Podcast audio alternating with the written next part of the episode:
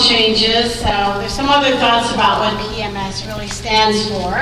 Pass my shotgun.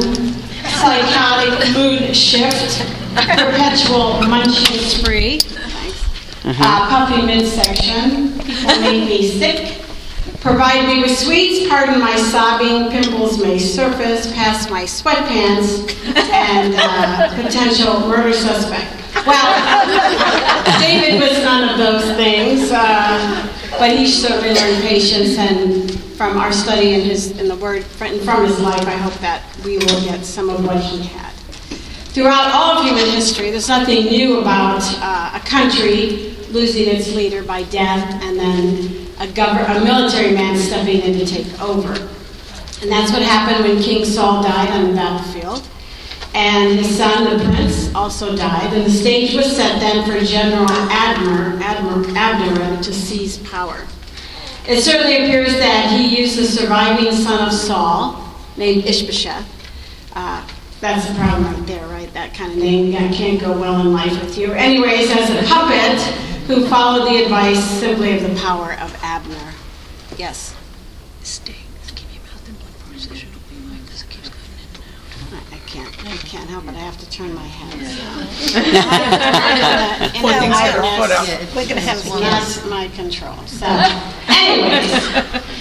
Okay, so, anyway, the contrast to the leader David, that God chose an anointed king so many years early, is huge compared to that of Ish- Ishbosheth. David had been hunted down by Saul, as we saw in our study last year, for endless years of his life. He and his band of soldiers continually fled the attacks of Saul and his Abner, his army leader. So, how amazing it is that David's reaction to Saul's death, which you saw last week, is one of grief and sadness. I mean, for most of us, if somebody was pursuing to kill us, we'd be quite delighted that they were dead. But Saul had a heart, I mean, David had a heart for Saul, and of course, his best friend. At last, though, David could have seen a clear path to being king, as God declared him to be so many years earlier. Yet, the reaction of David is a broken heart. What incredible self restraint David shows us in his life. He could have now demanded that Israel acknowledge he is the king, and at great risk of a severe civil war, but his heart's desire was to do what God wanted him to do next. So, David is anointed king over Judah. We see this as we begin chapter 2. And the first thing he did, we have a new president with all kinds of things to do, and this was the first uh, thing he did was seek direction from the Lord. Then it came about afterwards that David inquired of the Lord, saying, Shall I go up to one of the cities of Judah? And the Lord said to him, Go up. So David said, Where shall I go up? And he said, To Hebron. So David went up there, and his two sons, and, and his two wives also, and all the other men with him. So David is still a fugitive at this point in Ziklag, but instead of rushing ahead and seeing that God had opened a wide open door for him to be crowned the new king, David seeks the Lord's direction in his life. What a great instruction to receive from David by his attitude and his actions. He wasn't about to uh, make the most of an opportunity and do what really would seem to be the logical thing to do next and make himself king.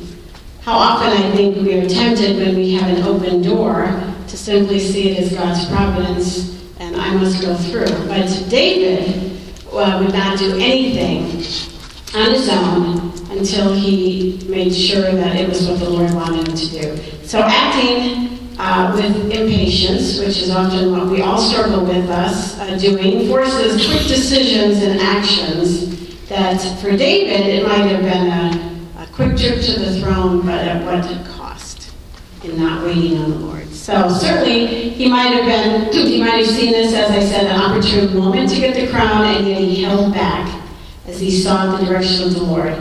We know David didn't always do this, and obviously in our study of the book we'll see won't always be the case. But he did it in this situation. He exemplifies for us what it means to trust in the Lord with all your heart. Don't lean on your own understanding, but in all your ways acknowledge him, and he will direct your paths. So when we acknowledge the Lord in all our ways, it means that we do not act out of self-sufficiency or self-wisdom or self-will. Rather, we turn to the Word of God to be the light to our path and seek His glory and what we're to do next. Uh, the Lord had promised David to be the king. The Lord had anointed him so long ago by the prophet Samuel as a young boy taking care of his dad's sheep. And David wanted only the will of the Lord to be done. He came to that place of utter trust in the Lord who had promised him the kingdom, who would bring it about in his own time and his own way. He would avoid any appearance of evil, not giving fuel for what the world, those loyal to Saul, might think if he, uh, those who had despised him, followed Abner's army to try to get rid of David. He didn't want to bring more division and harm. And when you read one of the Psalms written by David, like Psalm 59 9, David declares that the Lord is my strength, upon him I will wait.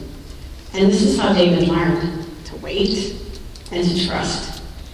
As one author put it, we never lose anything by believing and patiently waiting upon God, but we are always going to suffer when we take things into our own hands and rush blindly ahead. Notice how specific David was in his prayer for direction. David would have gone anywhere the Lord told him to go, but it certainly was logical for the Lord to him to ask the Lord, should I go back to where I'm from? And the Lord gave him a general answer at first, yes, go to Judah. And how often the Lord does that, He gives us a general direction and answer to prayer, and then makes things more clear as time goes on and later gives us more specific instructions little by little. It keeps us dependent on Him, it keeps us trusting Him, and growing our patience. Wanted to read from a quote from a book. The Trusting God uh, by Jerry Bridges' book. He says, Someone has described life as like having a thick curtain hung across one's path a curtain that recedes before us as we advance, but only step by step. None of us can tell what is beyond the curtain. None of us can tell what events a single day or hour may bring into our lives. Sometimes the receding curtain reveals events much as we had expected, and often it reveals events most unexpected and frequently most undesired. He goes on to say, not only are the willful, malevolent acts of other people, like David experienced with Saul, under God's sovereign control, so also are the mistakes and failures of other people. Neither the willful, malicious acts nor the unintended mistakes of people can thwart God's purpose for us. And that's what David was learning in all of his waiting. James 1 4 reminds us, Let his endurance have its perfect result, that you may be perfect and complete, lacking in nothing. So, clear direction, go to Hebron. But what a great encouragement for us to be praying, praying about everything. The Lord wants us to be specific when we pray as well. He wants us to cast all our cares on Him. We are to bring everything to Him in prayer. And a verse from that old hymn, What a Friend We Have in Jesus, oh, reminds us, oh, what peace we often forfeit. Oh, what needless pain we bear. All because we do not carry everything to God in prayer. Well, Hebron was a chief city in Judah, but even as David obeyed and went there, it was not David who got there and declared himself to be the king. Rather, it was the tribe of Judah who took that initiative David their king. Here we see the people wanted David to be their king, unlike what was going on in the rest of Israel, Israel where the people were simply accepting what was being told them. At long last, David has moved closer to becoming king, but for now, it will only be the people of Judah. So, this ongoing challenge of learning patience, you know, the Lord brings that into our lives over and over. You know, doing this, what I've done is certainly patience, living life from a chair. Um, but I love what David is an example to us in learning and waiting and waiting and waiting. As one writer put it, uh, love is patience with people. It is the ability to put up with the frustrations we face anytime we have a relationship with someone who is just as flawed and every bit as fallen thought that's so true. We're annoyed at people, but those are the people who are making us learn patience. And underneath our impatience with other people lies our impatience with God. When we truly surrender our homes, our jobs, our relationships to the Lordship of Jesus Christ, we are able to wait patiently for His timing. But until then, we are always struggling for more control and are very impatient when we fail to get it. So David's a great example to us learning this process. And it doesn't come any other way but by being forced to be patient. So when we see in verses 2 and 3 that David took his family, now two wives, I'm not going to talk about that. Uh, that was stupid, but okay, along with all of his men and their families who had all been fugitives for years. And the men of Judah came and there anointed David king over the house of Judah. And they told David, saying, It was the men of Jabesh Gilead who buried Saul. So now is David's decision as a new king. David sent messengers to the men of Jabesh Gilead and said to them, May you be blessed of the Lord, because you have shown this kindness to Saul your Lord, and have buried him. Now may the Lord show loving kindness and truth to you, and I also will show this goodness to you, because you have done this thing. Now therefore let your hands be strong, be valiant, for Saul your Lord is dead, and also the house of Judah has anointed me king over them. So, as new king of Judah, David wants to express appreciation for the kindness of this community of Jabesh Gilead, who risked their lives doing a very noble thing. You know, when the Philistines killed uh, Jonathan, his brothers, his dad, they, they made sport of their bodies, they pinned them to the wall of their city. Actually, in Israel, on one of our visits, that wall is still there. And, anyways, this community from Jabesh Gilead went at risk of their own lives to rescue their bodies so that they could get a proper burial. It was very gracious and brave and noble of them. There was no demand at this point that David follow, um, demand that Ishbosheth, uh, the, the people follow him who are in Jabesh Gilead. But he wanted to commend them for their amazing thing that they did, and he, he offered the Lord's blessing on them and their noble effort.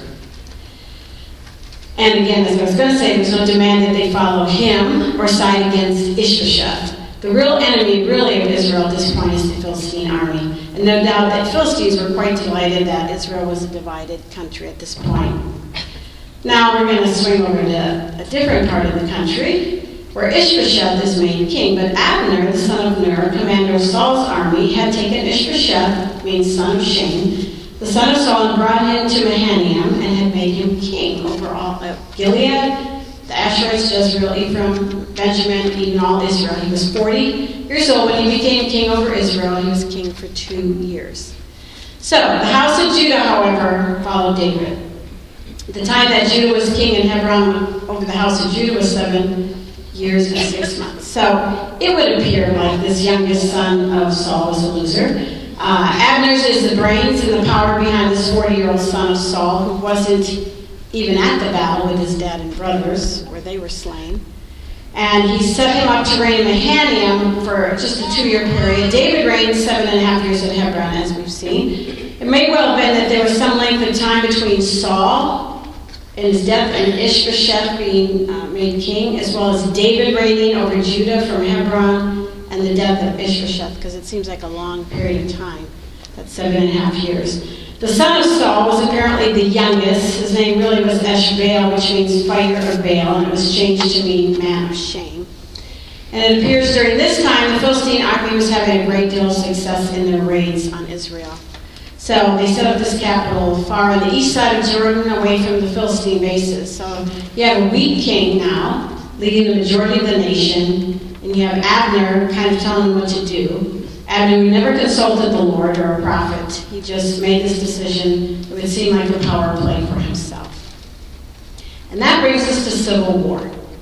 The attempt for less bloodshed is seen in the next section, verses uh, chapter 2, verse 12 through 3 1. Now Abner, the son of Ner, went out from Mahanaim to Gibeon with the servants of Ishbosheth, the son of Saul. And Joab the son of Zeruiah and the servants of David went out and met them by the pool of Gibeon. And they sat down, one on one side of the pool, one on the other side of the pool. Now let the young men arise and hold a contest. Each one seized his opponent by the head. They fell down together. So the two sides of this divided country meet by a pool about seven miles northwest of Jerusalem. The pool's been excavated about 27 feet around, 35 feet deep. And just as David had been one man back when he fought Goliath, he was the representative of Israel, Goliath representative of the Philistines. Let's just have those two go at it. So Abner suggests a, le- a less bloody situation, and let's have the elite of each of our armies uh, fight, and maybe that will let the winner of that be the prevalent one over the, having the civil war. So they agreed. Said gave his 12 best men hand-to-hand combat with Abner's 12 best men. This battle ends quickly. It seems crazy reading it, but each grabbing his opponent by the head and thrusting their sword or dagger into the sides of each other, so you got 24 dead, really talented soldiers now dead. And sadly, the result was fierce fighting began between the two armies of the same country and kindred. The result is more war with David and his men coming out as the victors. As you read in your lesson, the brother of Joab decided he was going to pursue Abner. Abner kept telling him, walk away, don't keep following me. And it would appear that he really didn't want to kill Joab's brother. But a confrontation finally ensued, and Abner did kill Asahel. And as you read, there was total shock with this incredibly talented, gifted warrior is found dead, and everyone just stood still.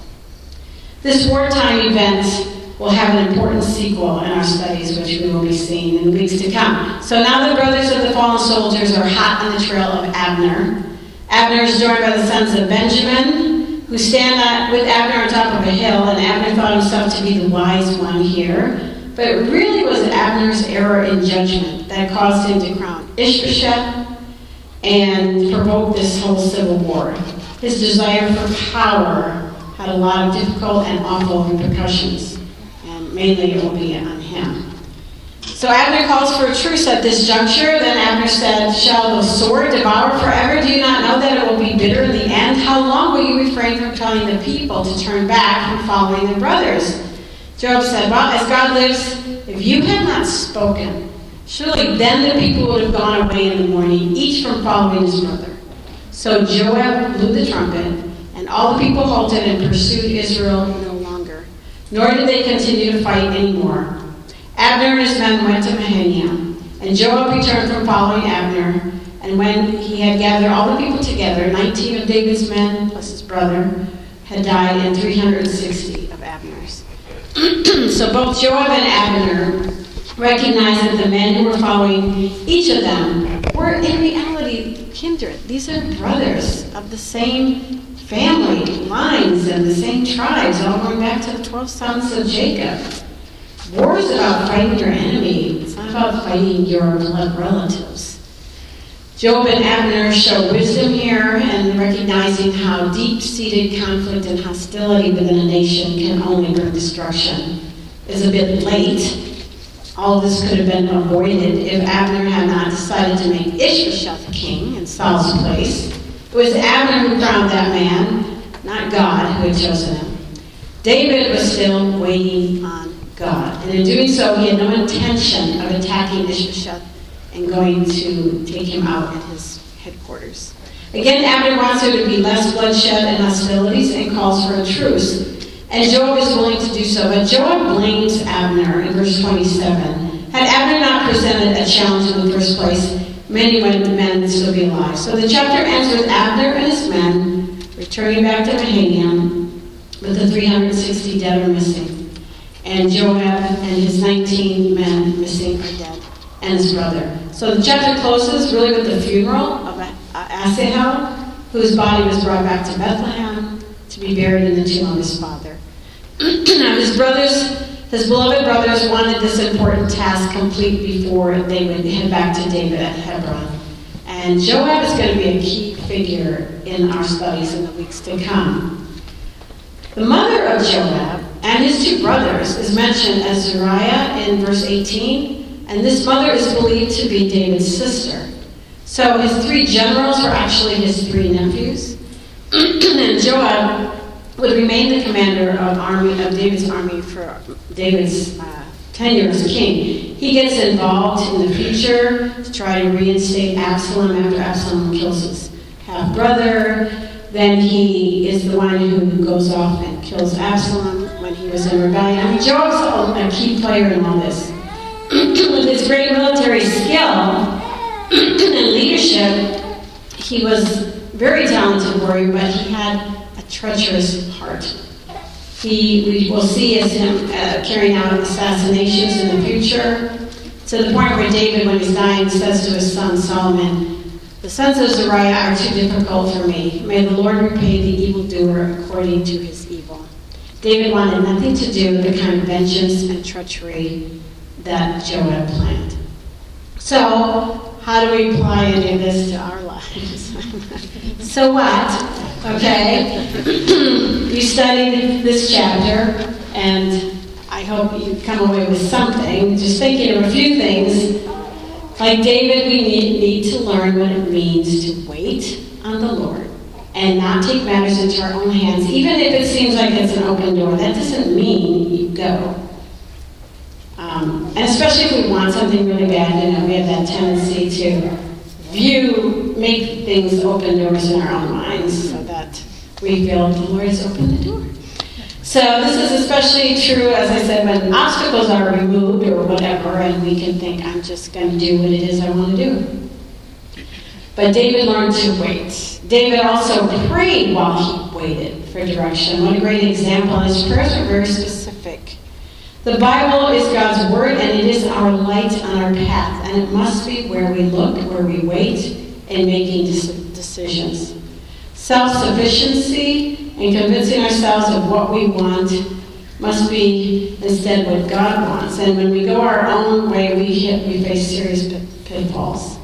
So the only way to learn patience is to be in a situation where you're forced to have to wait and wait on the Lord. And that's what grows our faith to trust Him. There's no shortcut to get there. David demonstrated great wisdom by expressing gratitude to people who had carried out a noble act. I mean, we have hard time thanking people that we like, you know, who do something nice for us, but this, this was people, you know, who really had been his enemy, following Saul, wanting to get rid of David, but he went and expressed his gratitude to them for the things that they had done. How often we fail to express gratitude to people? Especially those who aren't on the same page of us or those who we don't even agree with. But he was kind and gracious and grateful to people who probably didn't think too much of him. And then you just can't help but think, when you look at Abner's life, that he had no idea of God's heart. As Romans tells us, Never pay back evil for evil to anyone. Never take your own revenge, beloved, but leave room for the wrath of God, for it is written, Vengeance is mine, I will repay, says the Lord. This is not what ruled in Joab's life. He took matters into his own hands, and David, by contrast, is that man after God's own heart. That's why he couldn't endorse the actions of his nephews that he loved. They were great military leaders, but you know, you can't think that because you have power, you can be the judge and the jury and executioner. now, the general of Saul's army, Abner, should not have jumped the gun and determined who would be the king after Saul died on his own, thinking his own mind. He was full of himself. He wanted the role of having more power and control. And you may say, well, I'm obviously not a commander of anything never been in the army perhaps, but uh, I can't really relate to that. But I, I, I au contraire, I think you can relate because all of us like to have power and control over the events, the people in our lives to make it go how we want it to go and be how we want it to be. And we learn to, need to learn what not to do when looking at the life of Abner. We don't have swords and guns that we're wielding against those who are trying to take power I was thinking about one of the weapons that we do have and that we use sometimes very flippantly for good or for evil, and that is our tongue. It is a powerful weapon that's either used to give glory and honor to God or slash and slam and destroy people. People aren't doing what we want them to do and how we want them to do it and when we want them to do it. So let's learn. I don't know what else the Lord may bring to your mind. Those are just the things that I gleaned from this chapter. And um, the Lord has given me an opportunity to be learning more about patience and more about depending on other people and more that I can't do anything for myself and what that's like. So it's a good place to be because that's how we grow. Let's pray. Father, I thank you that we have the privilege of studying your word and that all scripture is God breathed. All of it has purpose. All of it is for our encouragement and for our instruction. And as we go through this book of 2 Samuel, and so many events that we see are bloody or wicked and hard to watch, just like the world we live in. Um, I pray that we would glean and learn the truths that you have from this study of this book. And as you paint the picture through your word of presenting the truth and not hiding any sin, Lord, I pray that we would learn what you'd have us to learn, that we would be women after your own heart, women who are patient, who wait on you, who trust you for your timing, for your will, and that we would honor you with how we love and serve the use of our own uh, positions of influence, that we would be godly and Christ honoring. In your name.